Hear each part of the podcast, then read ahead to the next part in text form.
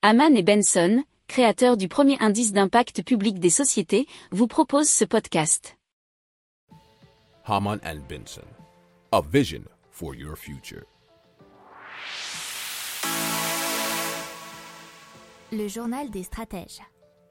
Alors, on va vous parler de la future station d'hydrogène qui sera en partie d'abord en service en 2022, puis ensuite ça continuera sur les prochaines années, puisqu'au début il permettra euh, d'alimenter les premières bennes à ordures ménagères à hydrogène de France, qui seront euh, en service en 2022, elles seront d'abord 8, et de ravitailler ensuite la plus grande flotte de bus à hydrogène du pays, puisqu'il y en aura 27, cela il faudra patienter un peu parce que ça sera en service en 2023.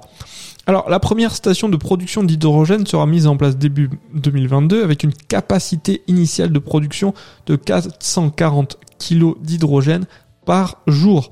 Sa production sera ensuite multipliée par deux avec la construction d'une extension qui s'appuiera sur l'unité de valorisation énergétique qui traite et recycle les déchets ménagers de 88% de la population de la Côte d'Or, nous explique environnementmagazine.fr.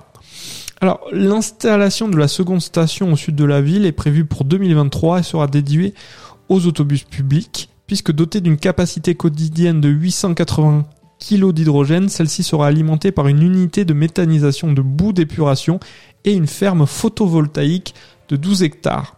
Alors ce projet d'hydrogène permettra à la ville d'économiser dès 2023 l'émission de 1750 tonnes de CO2 chaque année, ce qui fait 24 millions de kilomètres en voiture. C'est pas rien. La métropole de Dijon se projette également dans l'avenir avec l'ambition d'accélérer la décarbonation de ses transports publics en déployant dès 2026 une flotte de 62 bus et 22 bennes à ordures ménagères converties à l'hydrogène vert.